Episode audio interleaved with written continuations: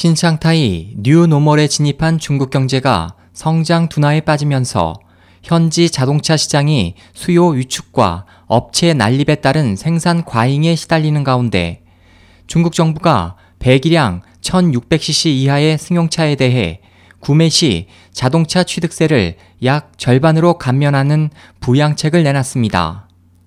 삼십일 관영 신화통신에 따르면 차량 취득세 감면 조치는 리커창 총리가 전날 주재한 국무원 상무회의에서 발표됐으며 시월 일일부터 이천십육 년 십이월 삼십일일까지 시행될 계획입니다.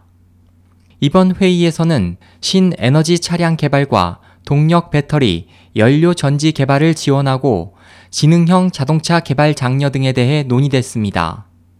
국무원은 이를 위해 정부 기관의 사업 단위에서 증차나 차량 교체 시 신에너지 차량 비율을 높이도록 하고 목표 미달 시 연료와 운영 보조금을 삭감하기로 했습니다. 이에 따라 신에너지 차량은 요일제 등의 운행 제한에서 제외되며 구매 시 혜택을 받을 수 있지만 오염 배출이 많은 차량은 지방정부로부터 폐차 등 정리 절차를 빨리 진행하도록 독촉받게 됩니다.